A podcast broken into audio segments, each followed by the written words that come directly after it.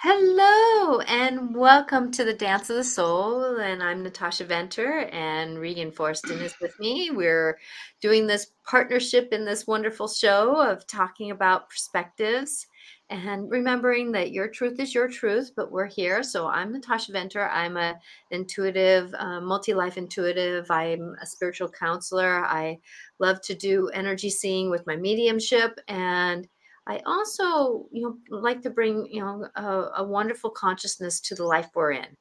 So with that I'm here to help you, and with that, and remembering that in this show, both Regan and I wish for you to have your own truth. We're not here to have an idea of what you should be thinking, but we like to support you in your process of negotiating life. And so Regan Forston is a very wonderful man who has gone through a lot in his life and who's negotiated many things. And now he's a clinical hypnotherapist, and he has other techniques that he helps, bring awarenesses to in his therapy practice and that kind of stuff. So Regan, thank you. You were in your van traveling again. And I am. And that's the thing, is that we're kind of like the traveling show. It doesn't matter where we're at. At the end of this month, I'll be in another home myself, down at my girlfriend's house down in California. I don't get to see you this time, though. But nice to see you too, Natasha. Yeah. I'm in Pismo Beach right now. I can feel the ocean breeze right here. I'm driving from San Francisco down to L.A. I was an actor for 12 years of Screen Actors Guild, and so I have every once in a while I get a call to audition for a TV show or something. So I auditioned for Let's Make a Deal. And then they called me and said, yep, you're crazy enough to be on there. So, it's an interesting show because you got to be you have to kind of be willing to look silly, And since I was an actor for years, I figure, okay, I don't think that'll hurt my current reputation as a therapist too much to be on there. Actually, people won't recognize me probably, but because they'll probably tell what I do.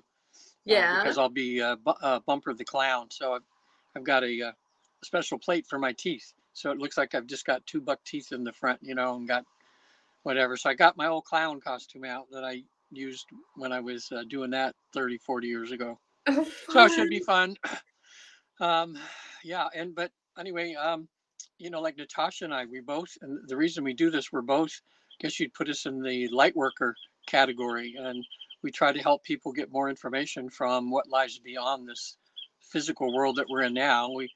So many people believe in that, and when they're watching the show, we both are able to access and get you information from the other side. But we have two modalities here, because Natasha, she's been connected since she was born, about, just has this connection with the other side. So she's able to do readings, long distance, on Zoom or phone call or whatever. She can feel your energy, and she can help you get, answers from the other side, from the guides. And maybe if you want to have conversations with people that passed on, we'll be talking about grief today.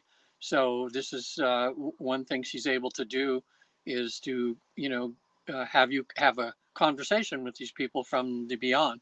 Mm-hmm. I do it a little differently because, like me and most people, we don't have the abilities that Natasha has. But when you find yourself in a deep state of trance, which most people can reach, and that's what I do, then you become kind of like a medium where you're able to see things just like Natasha sees. So, it's just two different ways of getting to the same place and getting information.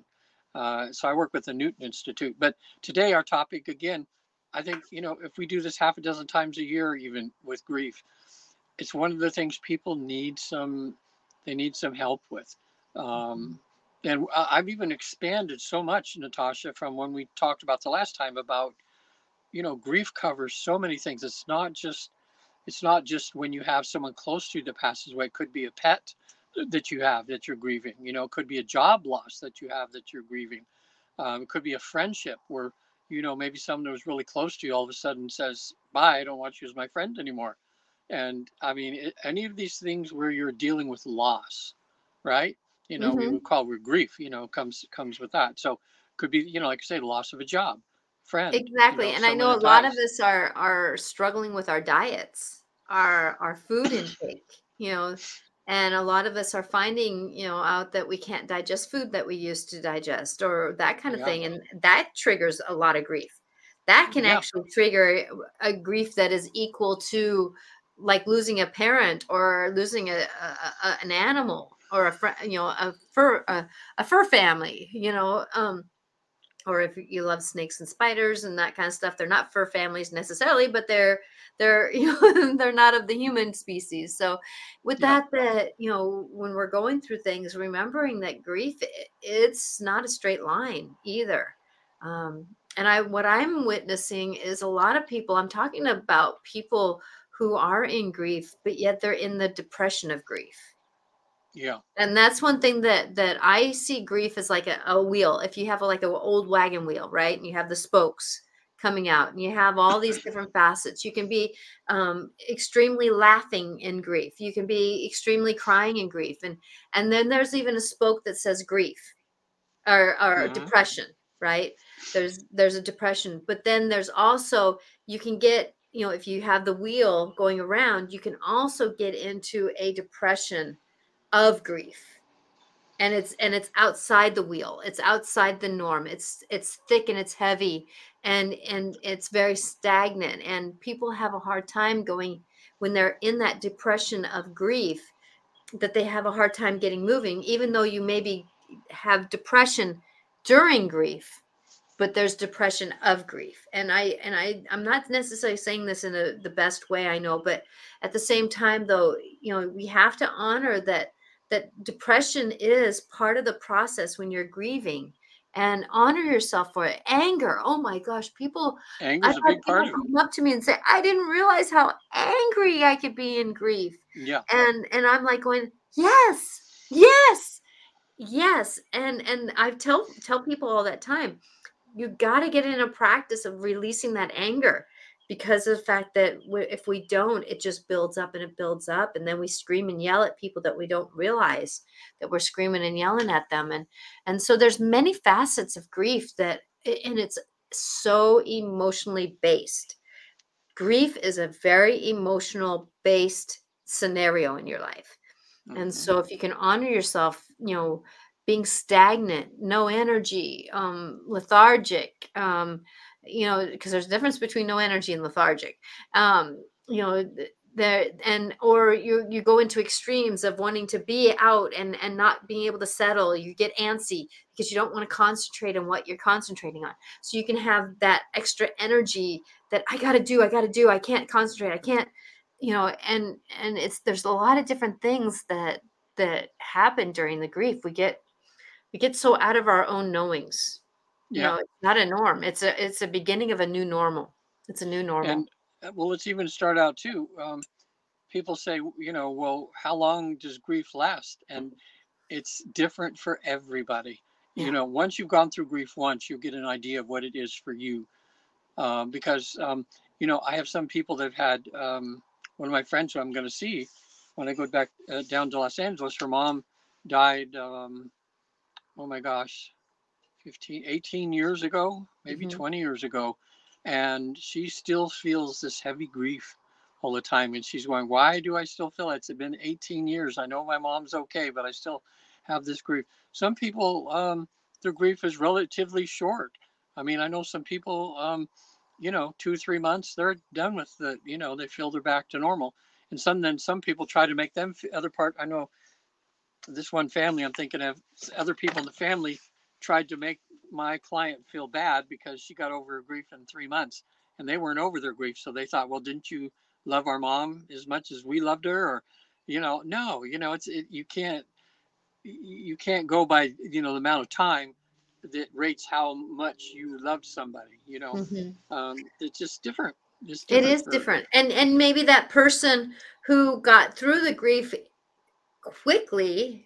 perceived quickly, maybe when their animal passed away 2 years later, that they're just overrun with grief because they haven't processed all the grief. Because I can tell you as a witness and living through it myself many different times, that really grief is just it's a journey. It's like you start off in the world, in your in a car by yourself, right? and then somebody dies, and then they get in the car with you. And then as you keep going down the road, you know, and a dog dies, and then they get in the car with you, and you feel their emotions. And then, you know, so it's like, and then, you know, as you lose people and things like that, that your car gets fuller and fuller of this energy of, holy crumb, I'm losing loss, people. Yeah. And the loss, and then it's almost like one adds on to the other. You know, it's like my dad died, yeah, and then I had an animal die, and so I grieved my animal, and then my dad, and then my mom passed away, and then I grieved my mom, my animal, and my dad, and then another animal passed away, and then I grieved the animal, my dad, my mom, that animal, and then my dad. You know, so it adds on and on, and so. Don't worry about if you're carrying, you know, a lot of people in your travels in your car, metaphorically, right? That because it is what it is, and that's the thing is that especially if you lose a child, that is something that I don't think that one ever relieves themselves of. But I get to it, what I understand, it gets to a walkable moment. It gets to It's not necessarily that you understand, but you just know that there's. That you're able to negotiate the world in front of you somehow. Yeah. And that's what I call a walkable grief, you know? Well, yeah. And too, when people say they're through their grief, most of us that have lost people that we love, I guess maybe grief can sometimes maybe change to just like a deep sadness or sadness sometimes, you know? So like when I think about my mom, my dad, my brother that have passed on, there's always a little breeze of sadness that comes in still because you still miss them. Yeah. So you never really get over that. You know, I mean, it's because we miss people, you know, just like if you had a good friend and they had to move to Hawaii and you don't, you know, you're afraid of flying. So you're never going to go over and be able to see them. Now we have FaceTime, at least, you know, people can do that kind of thing. But, you know, when someone moves away, you still have the sadness or you still have this kind of loss, you know. But the good news is what Natasha and I both know from our work and from our own life experience that, you know, there is really an afterlife for sure. I mean, that's something we know for sure. So, you know, because some people think, well, you know, what if there isn't an afterlife and they're just gone and that's it. They're just gone to dust. Well, they're not, you know, we know that when you pass away, there's a certain routine that everybody goes through with meeting their guide. And then, you know, their guide takes you kind of from there, kind of takes you back home again. You know, someone always escorts you because when people leave their human body, sometimes it takes them a little bit to reorient themselves. You know, like some people on my website, there's a young lady going through the life between life process where she goes to a past life, sees herself pass away, and then when she's out of her body, her boyfriend strangled her in a past life. Well, she's like saying, "Oh, I should have fought back," or something, blah blah blah, like this or something. And then a guide, in a sense, kind of taps her on the shoulder and says, "You're not dead," and she's kind of like, "Oh, I guess I'm not," you know, kind of thing, you know. So, but death is weird, and everybody takes different things. And Natasha, that point you brought up about the grief piling on, you know, it can get quite a bit, especially like me now, as you get older, more and more people that I know, or, you know, that have died. Mm-hmm. It's made me a lot more aware of my limited time that I have left. You know, if it's 10 or 15 or 20 years, to me, that's pretty limited. I know, but yet knowing you, I couldn't imagine that, you know? Yeah. But I know the thing is that both of us know that when we pass away and we're out of our body and looking down at the body, and it's going to be like fine because we'll immediately kind of, you know, get into the bigger picture of things and know that we're, you know, it's just a play that just ended, you know, and now it's time to go backstage and move on to another play. Yes, exactly. And, you know, hello, Veronica. How are you? So Veronica, hey, Veronica says, I'm still grieving my sister's passing. It's been almost 6 years. I don't want to keep grieving. I know she's happy and pain-free. So why can't I just be happy for her? Because, you know, that's the thing that, you know, my dad, this is my 30-year anniversary of my dad passing. You 30 know? Years. Wow. 30 years. And so with that my kid's turning 30. That's why I know it's 30 years, because I had kids at the same time my parents passed. That, you know, it is something that we do go through and we do miss because of the fact that we have this, when something is out of time, you know, when things are out of alignment in time, that, you know, like you, Veronica, losing your sister, it was before she should have went. And so there's a consciousness in us that says, but this wasn't supposed to happen. Right.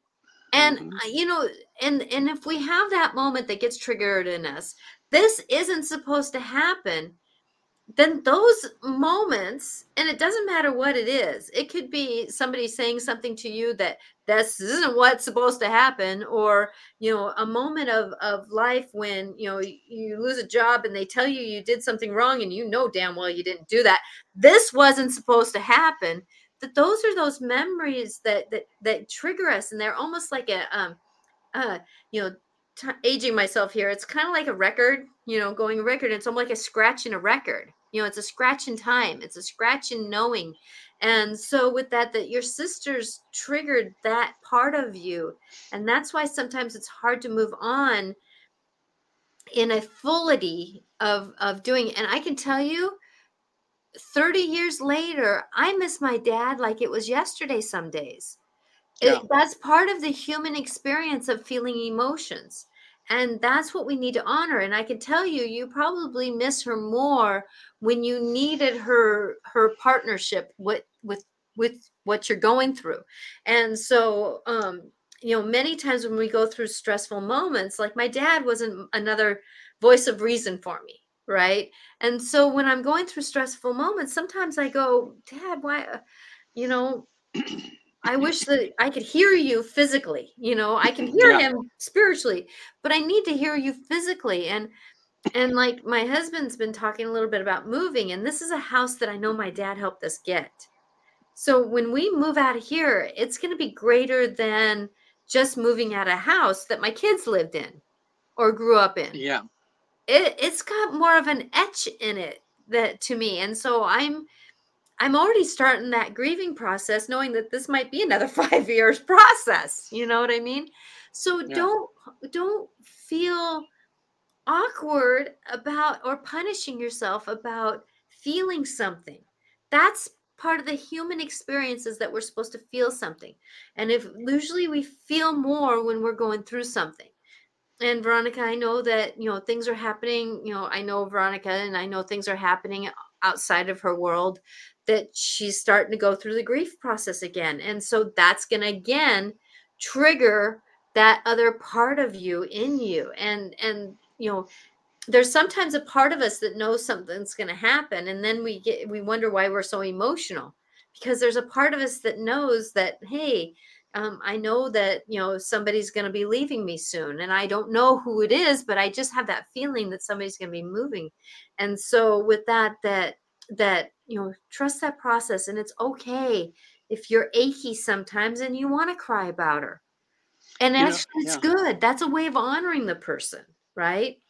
So Veronica says, I feel it. Yeah. So yeah, 'cause I know that you're very sensitive about things. And so please know that when we are sensitive about things, and when we're not sensitive about things, because I don't want to put anybody in a box, that grief is its own journey. One person can't say that you shouldn't be feeling this at this time, because it, you know, somebody can go through extreme happiness at the same time as somebody's going through extreme lowness, and their siblings, and the passing happened at the same time for that person. Everybody's going to go through it differently. And so how can you negotiate that, but feel what you're feeling at the time and honoring yourself for it? Yeah. You know, sometimes part of the grief is, you know, when I do the tapping with people, you know, to help them when they're going through grief, which helps, let's say if they close their eyes and they think about their grief and it goes to a 6, you know, above a 5, you know, hey, why not lower it, you know, get it down to a 2 or 3 or 0, you know, it doesn't bother you. But sometimes what pops up is part of the especially if it's gone a long time, It's not just the losing the person. It's sometimes the guilt that people have sometimes, like things like, oh, I should have talked to that person more. You know, I should have been in contact more with them, and I didn't. I was so busy with my life, and I know I should, because you're not thinking, well, especially in Veronica's case there, you know, you're not thinking your sister's going to die. You're thinking maybe your parents or somebody old or some of the sick's going to die. But we never think of our siblings sometimes dying, at least before us anyway. But sometimes you're thinking, oh, you know, now I can't do this with her. Oh, you know, what if I'd only done this or been more, I wish I would have appreciated her more or whatever. But there's these little things that hang on to that are part of that energy that's still stuck, you know. Yeah. And that's that wheel. I call that the wheel of grief, right? Yeah. And sometimes when we get into a wheel and we get stuck in, let's say, shame, or we get stuck in sadness, or we get stuck in, why didn't I, you know, or this should have went this way. And, you know, it's kind of like the spoke of the wheel. And then there's one spoke, you know, like if the wheel is going through and one spoke kind of sticks out, right? And then the wheel can't move. The emotions can't move because that thing is stuck. And this is kind of like the metaphor that I use here. And so when we get stuck in that of jealousy, or we can get stuck in of survival's guilt, or we get stuck in, you know, whatever this label is that you get stuck in. And sometimes you can get stuck in depression, right? So when we can kind of give that understanding a voice, you know, why didn't I listen? Well, I didn't listen because that's not who I was supposed to be at that time, right? Yeah. Or that kind of thing. And so you give it a voice, then that spoke gets kind of lifted up a little bit, and then the emotions can keep moving through. Yeah. And so, Veronica, if you're really pained by this, really pained by it, then look and see what is attached to it, because there's so many things in grief that gets attached when we're talking about emotions. And it's almost like, okay, here's a paper bag. What are we going to throw in today that we're feeling about why we shouldn't be feeling so guilty about or grieving so much right now, you know, and figure out what is in that bag so you can go, oh, I didn't think that I had survival's guilt. Why do I have survival's guilt? You know, she had a better life or didn't have a better life perceived, right? And so sometimes we have survival's guilt because, you know, they had a better life. Why did I'm here and they left, right? Yeah. So think about what's kind of coming up for when you keep going into the deepers. Now, I can tell you there are times where I still, after my dad of 30 years, still sit down and cry. Yeah. Yeah. And that's okay. I mean, it's okay. Still. It's a moment. Right. Yeah. So, but if the grief is pulling you down, you know, I mean, it's okay to cry about it once in a while, but if it's too much, you know, and we all know when it's too much, you know, sometimes it feels good to cry because then makes you feel alive, you know, wow, I must really be a good person because my heart still misses my dad or misses, you know, who died. Victoria, right? That's who's talking to us. Veronica. Oh, Veronica. I'm sorry. Okay. I know you're thinking about. I do the same thing when I'm thinking. So with the V's, Veronica. Veronica, maybe you know this already, but go check out Havening Touch, Havening Touch official site. If you go to the official site, there's some great videos on there. But it's so simple. Like if it's too much, sometimes if you just like you're hugging yourself and you just go down to your elbows and you just talk about it, you know, said, oh, I miss my sister so much. Oh no, why can't she still be here? You know, God dang it, why did she have to go? You know, so I'm so pissed off, you know, she should have been here with me where she could spend time with me and we could do things. And then the other part of the havening is you're just talking out loud or to yourself if there's people around. But this is good to do just when you're by yourself and you go back and forth like this as you're talking about it. And then the last thing is you're just kind of swiping the hands and just saying, oh, you know, I just feel so bad. Ah, I hate this. I hate this. Every few months, I just feel this loss. I feel this you know, and just talk about whatever it is that's bothering you, you know, about that. And just do that just for a few minutes. You will be totally surprised. Like me just doing that right now, I feel like, oh, yeah, okay. It changes your energy. And it's one of the new Havening's kind of really joined the field of energy psychology now. It's real easy to learn, and it works every time. Like now I can physically feel my body, you know, energized now, and instead of down, you know, that way. So that'll kind of help. And, you know, that's the whole thing. It's not necessarily about saying that you shouldn't feel it, but it's working your way through it. And the body has a way of processing if we give it a chance. And remember, she's only been gone 6 years. Yeah. And she was an element for you. And so there's no I should be's in guilt or in grief. There's no should be's in grief. There's no timeline. Now, I would suggest, like, I had a session with someone who that she lost her I wouldn't call it husband of love. And you know, the depression, she was in the depression of grief. And it was hard for her to get up and out of it. And that's the only time I would say that there could be some hope for movement is when somebody is so depressed that they can't get out of bed, that they rely on people. And you know, but it's almost like people get into a moment where there's a benefit to it. You know, like if I'm grieving for someone or I'm sick or there's something like that, and you start learning that people are doing things for you, it's a natural occurrence that us humans kind of say, oh, I don't have to do the work to get there. You know, it's like my kid didn't talk until after 2 years of age. And when about 12, 13 months, I stopped saying words for her. You know, because she had to learn how to speak.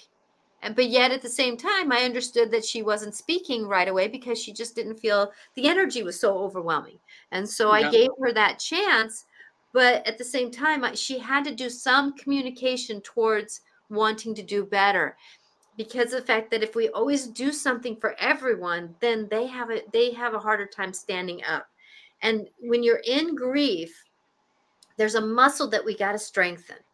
And it's the vulnerability strength. It's that vulnerability muscle. It's that I don't know what to be at this moment. I don't know what to do at this moment. I don't know who to be. I know for me, after my mom passed away, that I sat on the front porch and I just basically said, I don't know how to be a wife. I don't know how to be a mom. I don't know how to be me. And I got an image that I had to start liking my little toe.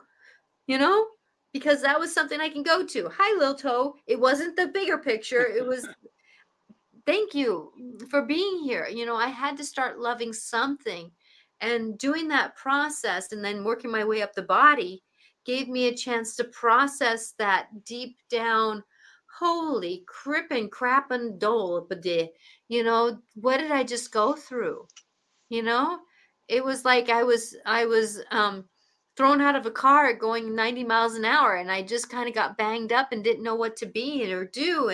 And that's the emotional basis, that we get so banged up and bonged up that we don't know how to be and do. And we just have to persevere through it. You know, some of us have to go back to work right away. Right. Yeah. Some people have to do things and we have to put things on the back burner. But at the same time, like I had a client who lost a husband, got a dog right away, and then ended up the dog passed away. And so she was grieving her dog and her husband of 12 years earlier, right? So how do we, and she was, I should. And I'm like, no, you're grieving your husband again. Honor yourself where you're at. But remember to get up and move in spite of your emotions. Get up and eat something in spite of your emotions. Do something in spite of where you're at, but be kind to yourself. You know, be kind to yourself while you're going through it. Yeah. Well, and the good news is too, as we both know, Natasha, is pets are in the afterlife also. So, and what I love in my sessions, and I had another good one this week where She had a cat that was like her best friend when she was always like 20 years ago. And the cat had passed away, and she felt bad because she actually, you know, physically would spank the cat a few times for bad behavior and that. And now she's grown and everything, and wouldn't do that now. But she, when the cat passed away, she still always had this guilt. I should have never spanked her, whatever, you know, never, whatever. So on the other side, when we're with the guide in this life between life process, the guide's there, and we said, I forget the name of her cat. Is so-and-so here? And the guide said yes. And immediately there was her cat. Oh my gosh, she cried. She's in deep trance. She's crying. And I tell her, I says, now have that conversation, apologize, you know, for your bad behavior and that, and see how everything is. And the cat was like, no big deal, you know, you shouldn't be, you know. It's a thing. But what's interesting is because the soul over there, you're able to communicate just like you communicate with people, you know, in that way. They're just that way. Another thing, too, which was interesting with a couple of my clients recently, and I'm just realizing how special horses are, you know. Horses are like they're in the understanding of elegance or majesticness as elephants. Oh, so yeah, I put them. I put them in this. I put them. You know how majestic an elephant is. Yes. But you look at a horse and you look at an elephant, and they both hold the same energy. They do. Yeah, it's that peaceful, calm. You know that elder, way. Elder knowing. It's something. Yeah. There's a good, I think it's called, it's a movie, I think it's called Mustang, maybe. Mm-hmm. And it's a true story about in Nevada, there's a prison there. And in Nevada, they have a roundup every year of the wild horses. And they take so many of them out, they thin the herd kind of. And what they've been doing at this one prison there is they bring them there and the prisoners get to choose one to take care of. And it's how this hardcore prisoner in that is transformed over this period of time by having to care for this horse, you know, and this relationship that they do. I saw it at a documentary film festival about a year ago, and then it came out in the regular theaters recently. But I think it's called Mustang, maybe. And it's just really neat to watch, and it's so true. When I was in Mexico, and they had a client in a rehab down there. Alcohol and drug. It was a nurse who, you know, it was.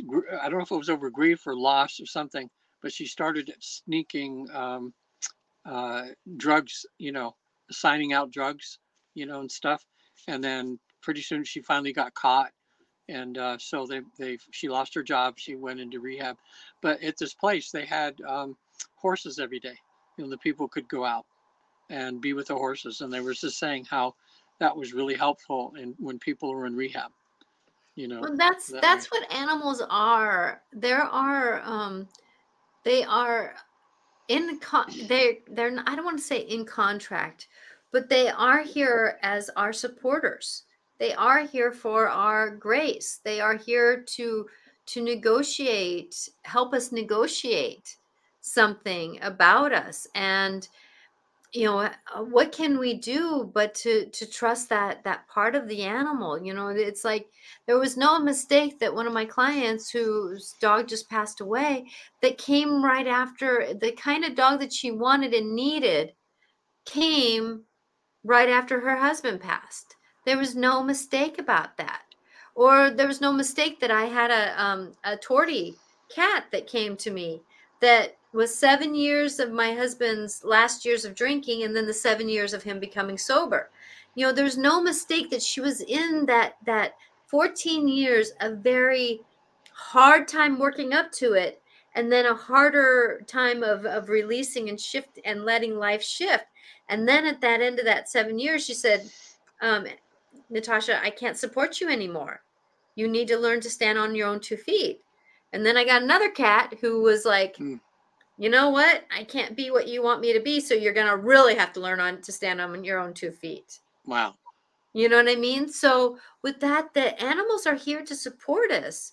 in what they're doing. It's that interacting with them. And so not everybody can have an animal. Not everybody is attached to an animal.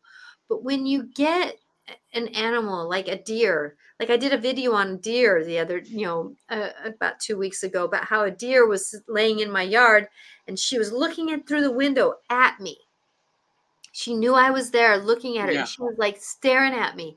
And it was just so magical how even a deer was telling me, stop, breathe.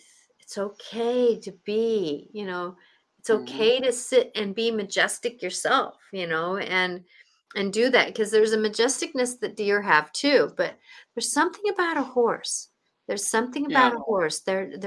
much of service. It's interesting. It's like, I'm glad you put that, like, because we think an animal's an animal. Well, different animals now, as I'm learning more and more, it's like they live on different vibration levels or something. Mm-hmm. And like a cat is the vibration of that. And having a cat on your lap is a different feeling than having a dog on your lap. Exactly, because a cat purr can actually change your vibration of your body. Wow. They're at a tone. A cat's purr is at a tone that it can actually shift your heart rate. Wow. It's amazing. Mm-hmm. Yeah. And, it just so, the different animals have different, it's almost like they have different jobs, when they're down here. Mm-hmm. I'm going to a funeral this next Saturday. I have to down here in LA, and I'll get, hopefully have fun on this, Let's Make a Deal thing. But then I have to head back to San Francisco, and then over to Sacramento Saturday. And for a family member, that I told you about last week, that my one of our family members in the 7th month of pregnancy, she just could feel that the baby wasn't there anymore, because it had been kicking and moving, and all of a sudden it wasn't. And then, but what was interesting is that when she went in, she waited 2 days until it was her birthday, and says, "Okay, now you can take the baby out." And so they took her and her husband. We got a picture of them holding the 7.5-month-old baby that had died. So we're going to have, so they, of course, named her. They had a name for her. She's just as if she had been part of the family. And so I'm trying to think what the name was now. I get these names. It's like Sylvia or something. It starts with an S, I think. But anyway, so the whole family's going to be there for support. And it's just sad, because she, they have from in vitro, because they'd been married about 18 years, I think, and tried having kids all the time. And now that's getting almost too late, but they had in vitro, almost made it, and didn't. So, maybe they'll adopt sometime, something, because they would both make really great parents. Mm-hmm. So, and you wonder why that happens. There's nothing more than the grief of losing a child. Yeah. I put in, I don't know how many explanations I can put behind that label of grief. When you lose a child, it's beyond comprehension in many ways. Yeah. There's no words for it, because there is no words for it.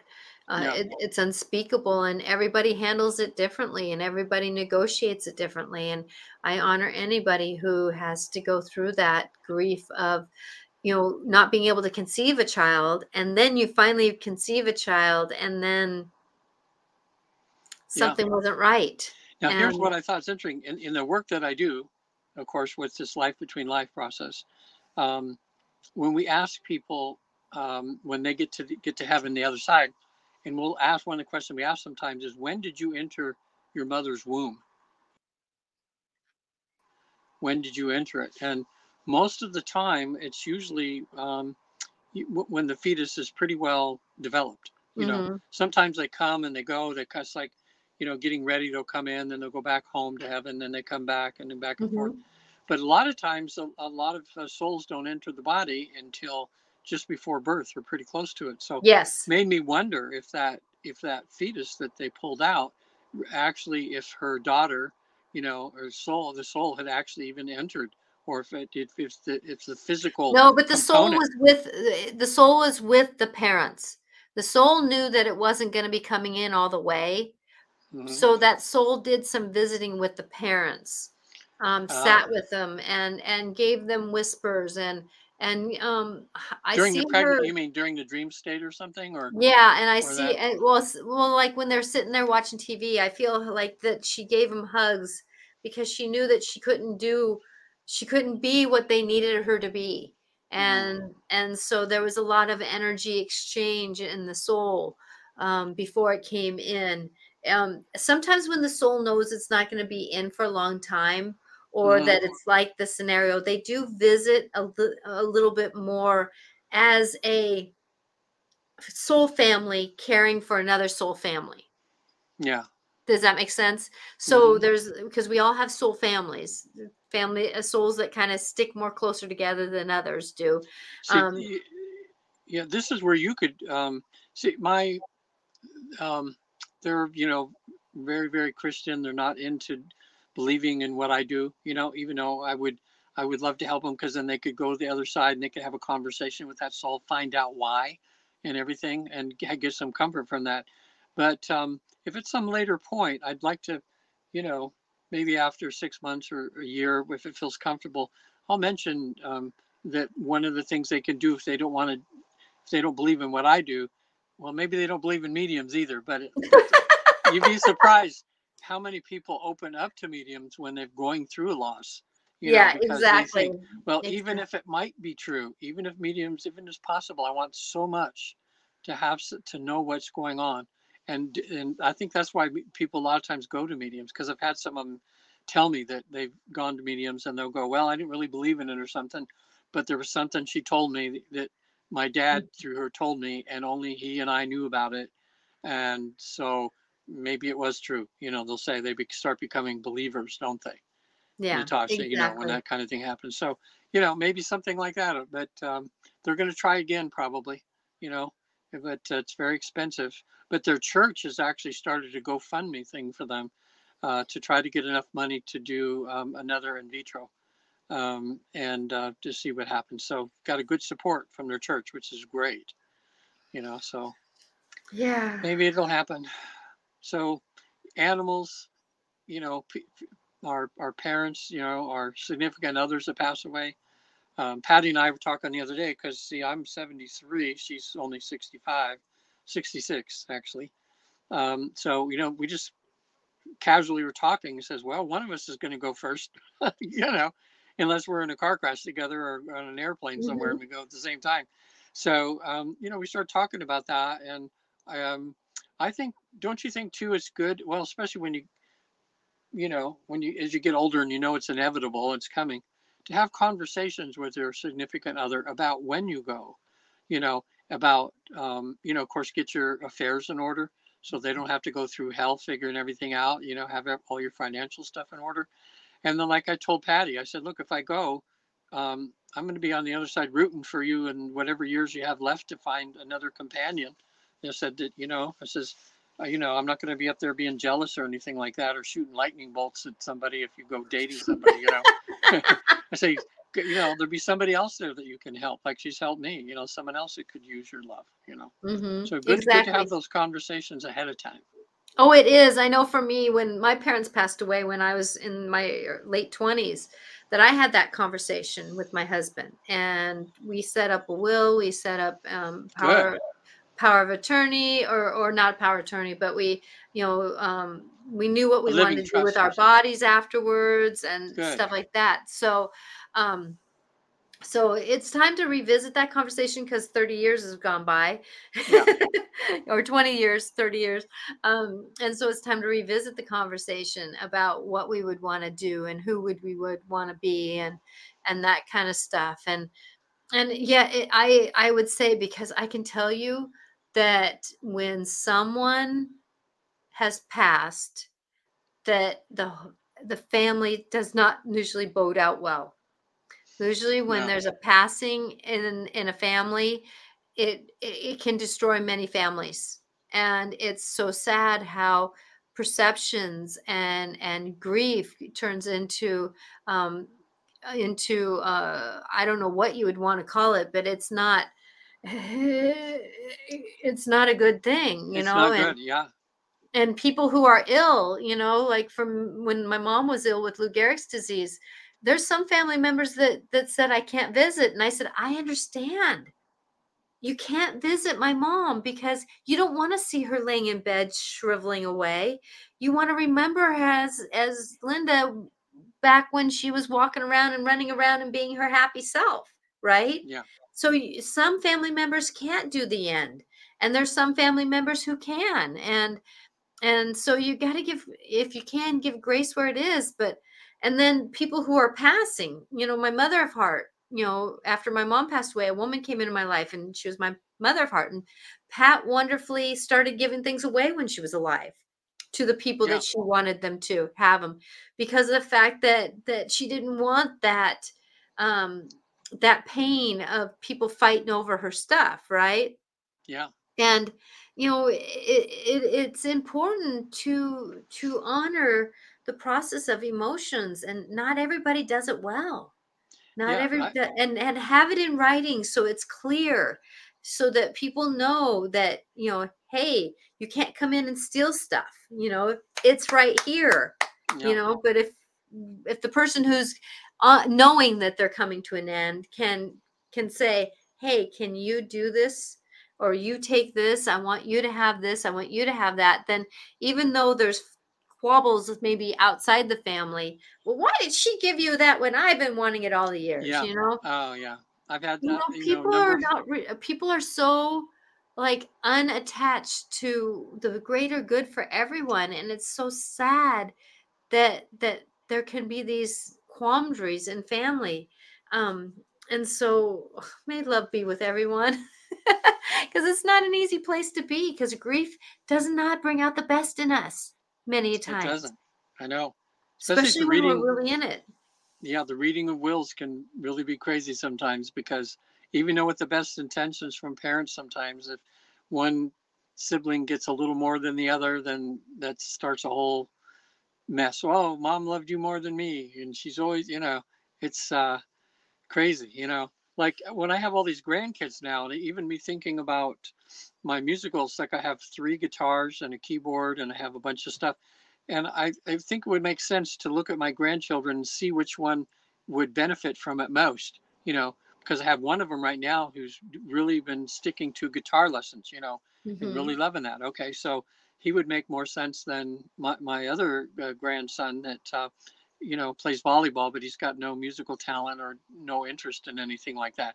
But at the same time, part of me goes, well, I don't want that person to feel guilty that I give them a guitar, even though they probably won't ever use it, rather than to the person who probably will use it and benefit by it, you know?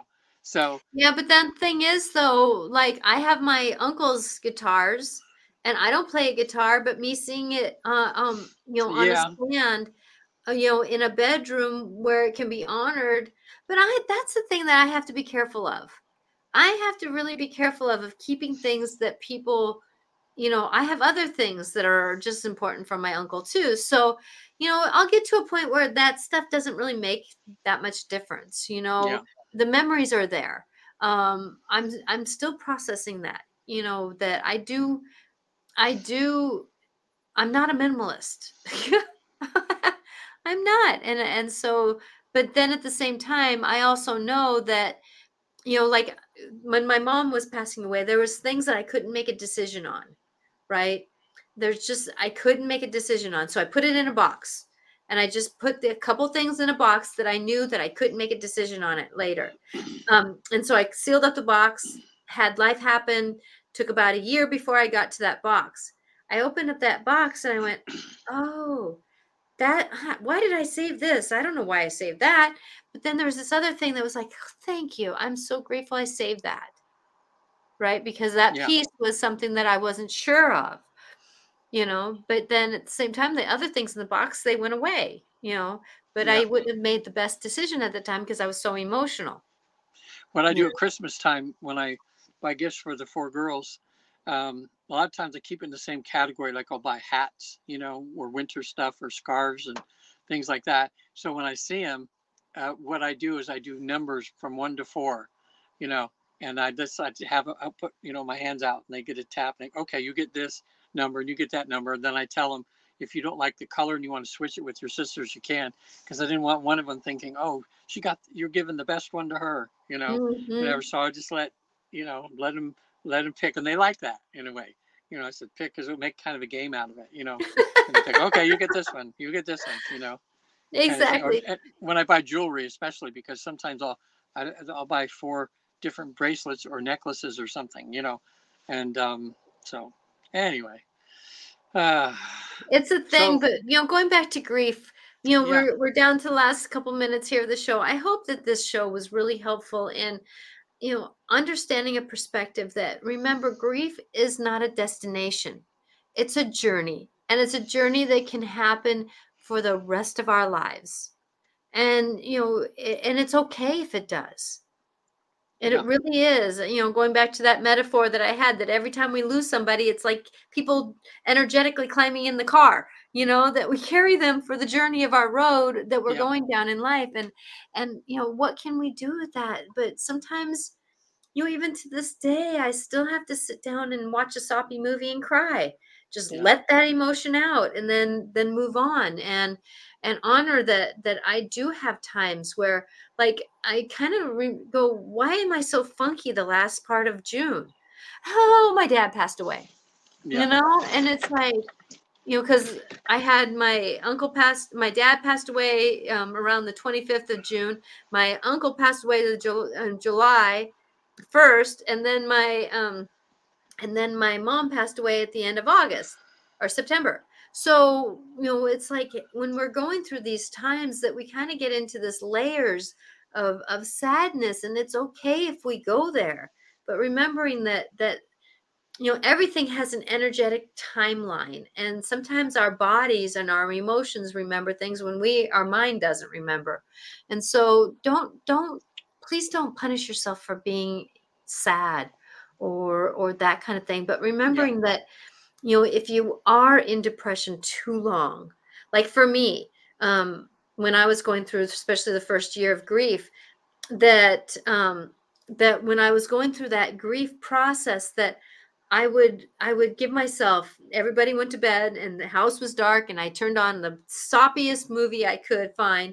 I cried forever that night. And then the next morning I would wake up and say, okay, grief, you had your time last night. I honor that we have grief moments as we're going down the road or doing that kind of thing. And I'm going to say that I'm going to let you have another grief night soon, but we got to process. I still got to do life. And it is a day, and it is a moment that we're going through. And hi, Guy.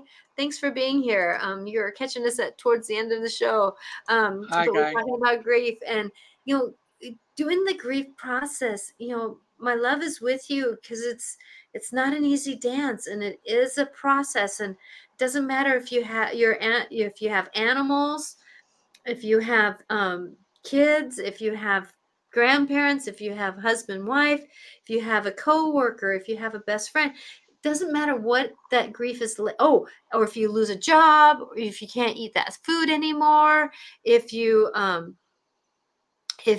are going through a scenario of a road closure that you normally go down this road, you know, whatever it, you know, endings with new beginnings, whatever it is, honor yourself through the grief. And I, you know, Guy, thank you. I always come in late. Yes, so we're here at 4:00 Pacific time. And so remember, you can always watch the beginning of the show. This is recorded, so we just happen to be live at this moment. And then it goes on to recording, because you can watch it later. So thank you for being here. You know, yeah. Go ahead. Well, I was going to say, I have just finishing up a good little story about me trying to help somebody get through grief. It was back when I was dating, back when it was 23 years ago. And I had met somebody online. We had a date scheduled, and then she had to cancel at the last minute because her brother-in-law died. So she'd already given me her address. It was about 100 miles I had to drive. And I knew from talking to her that she liked apples. She was from Russia. And she talked about, you know, growing up, that was her thing, is this apples. And so I was in the area when she broke that off. And I thought, I had just gone through grief myself.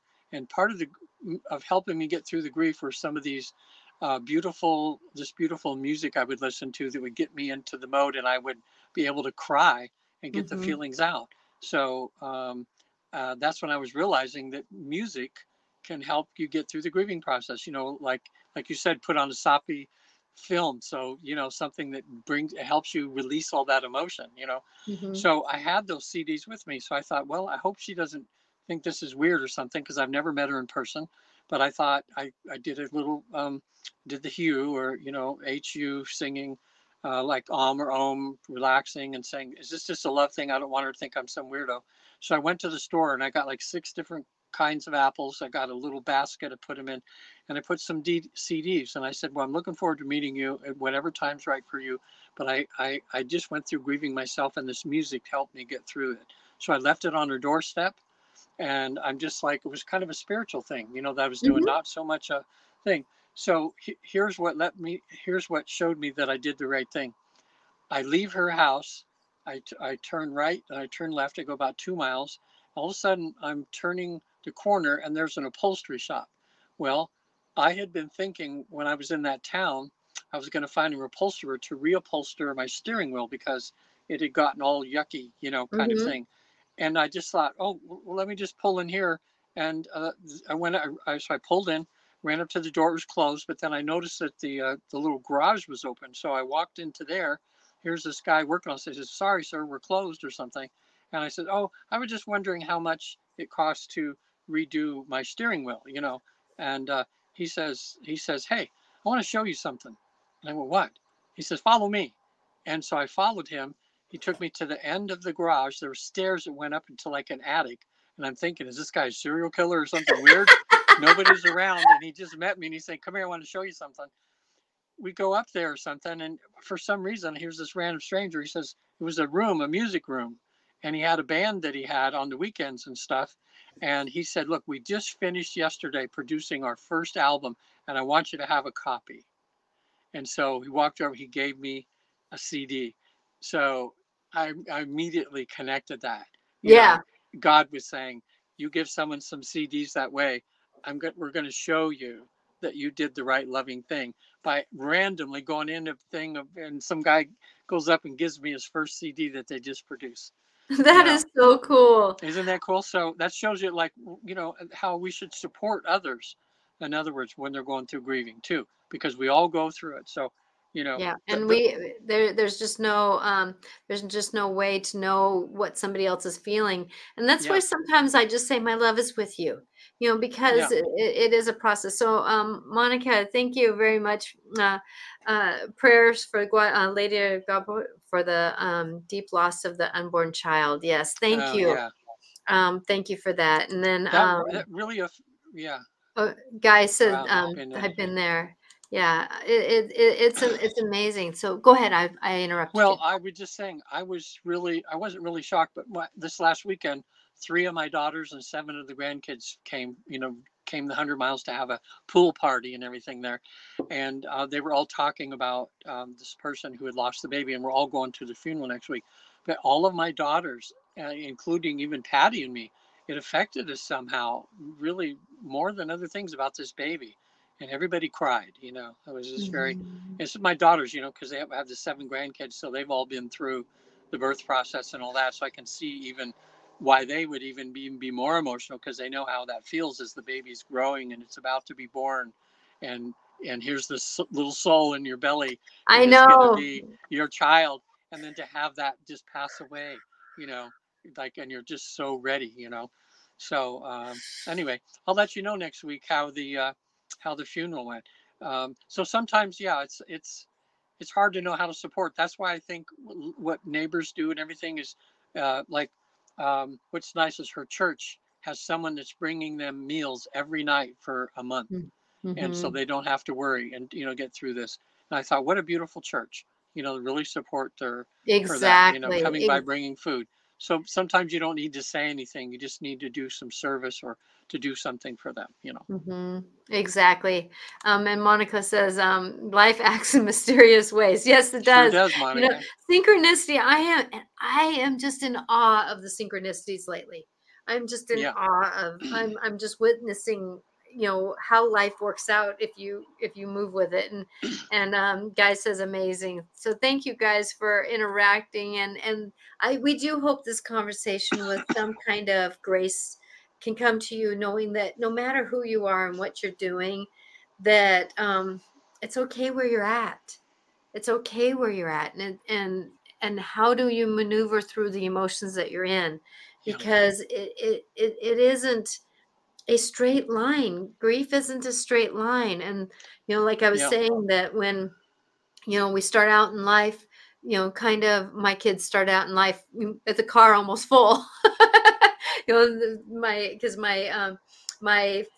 kid, who was born at the same time my dad, or pretty much within weeks of my dad being gone, you know, his car was already full coming into this world, you know. And so 7 years later, he lost pretty much all my mom's side of the family. So with that, you know, my oldest child, his car was full. So now, like he said, you know, the other day, you know, he had a friend that lost a grandparent, and that was the first time this friend lost anybody. And my kid says, "Mom, I know what it feels like." Yeah, I know what it feels like. And so sometimes, you know, when you understand that grief, even if you go and stand by somebody and just send love to them, that is more support sometimes than anything else. It's just saying, I accept you as you are.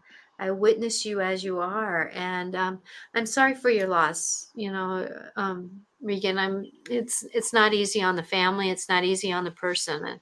And you know, so, we were all talking about, though, how beautiful it was to have family.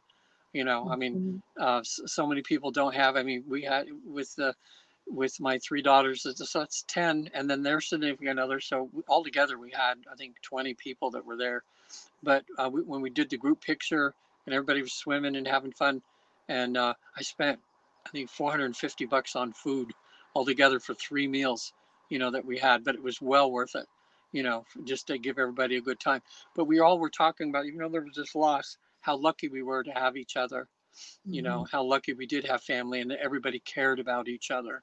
You know, I'm so lucky to have such a loving, good family that, you know, we don't have a tough one to deal with. You know, usually it seems like in a big family, there's always one that everybody doesn't get along with, but we all get along and support each other. So it's good. And that's where we got to count our blessings while we have them, because we don't know what the next moment is going to be. And I send gratitude wherever I can and love wherever I can, because I just appreciate life as it is, you know, we just don't know what tomorrow is going to be. But yet at the same time, there's miracles happening. And yet there's some people who are choosing to say, I don't want to be here anymore on this planet. And how can we negotiate that? How can we negotiate it by just saying, I hope love is with you all. So we'll be here next week. Yeah. So I'm going to go down to be on Let's Make a Deal. So, you know, this time next week, I'll let you know if I even got picks, or if I won a stove or did I get zonked, you know, maybe I win a donkey or something, but it should be fun. I could have a new car, you know, who knows? You never know.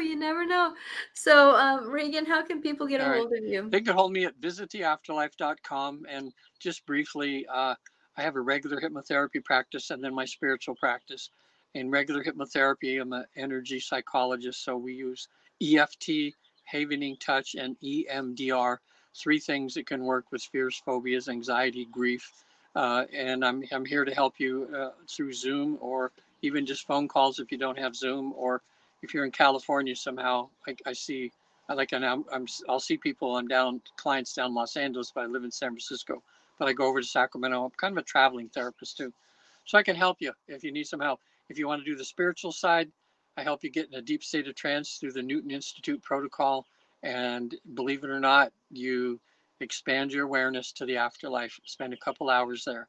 You know, have prepared questions. So you find all about your life, you know, why you were born, what your mission is, why you chose the people in your life, so many things. So we've done that with 70,000 people, and happy to help you.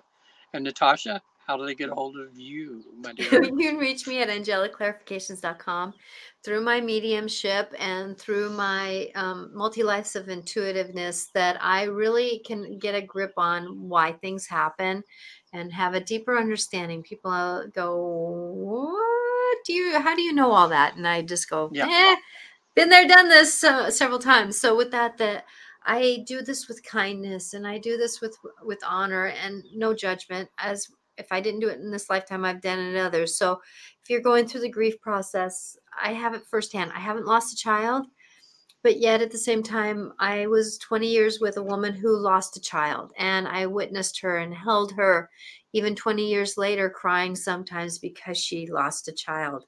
Mm-hmm. And so I can put my shoes on and understand the walk a little bit differently than some can.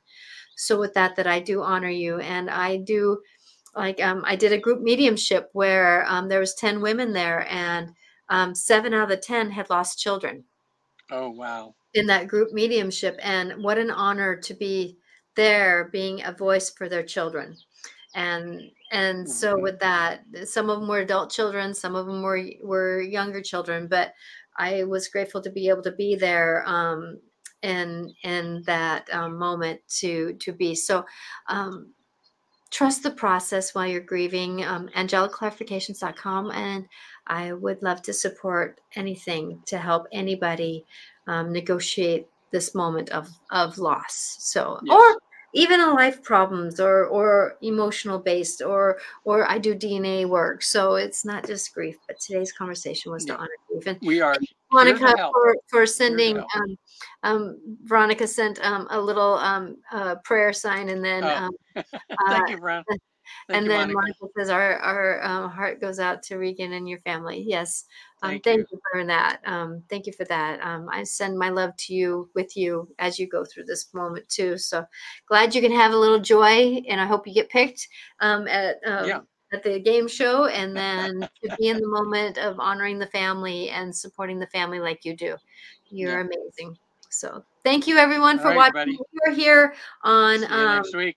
Yes. And then on Wednesday at 4:00 Pacific time, I will be hopefully having a guest on, and we're going to be talking about forgiveness and new perspectives on forgiveness. Okay. So that sounds great. So Guy says, my love is with you, Regan. So thanks, you, Guy. Everyone, for being here. And if you didn't get a chance to watch the whole show, remember, this is recorded now, so you can watch it anytime. And if you have any podcasts you like to listen to, you can go to Life Clarifications with Natasha, and you can find it on most podcast platforms. Yep. So please like, follow, and share if you feel the need. Blessings to all. Bye now. See you next week. Mm-hmm.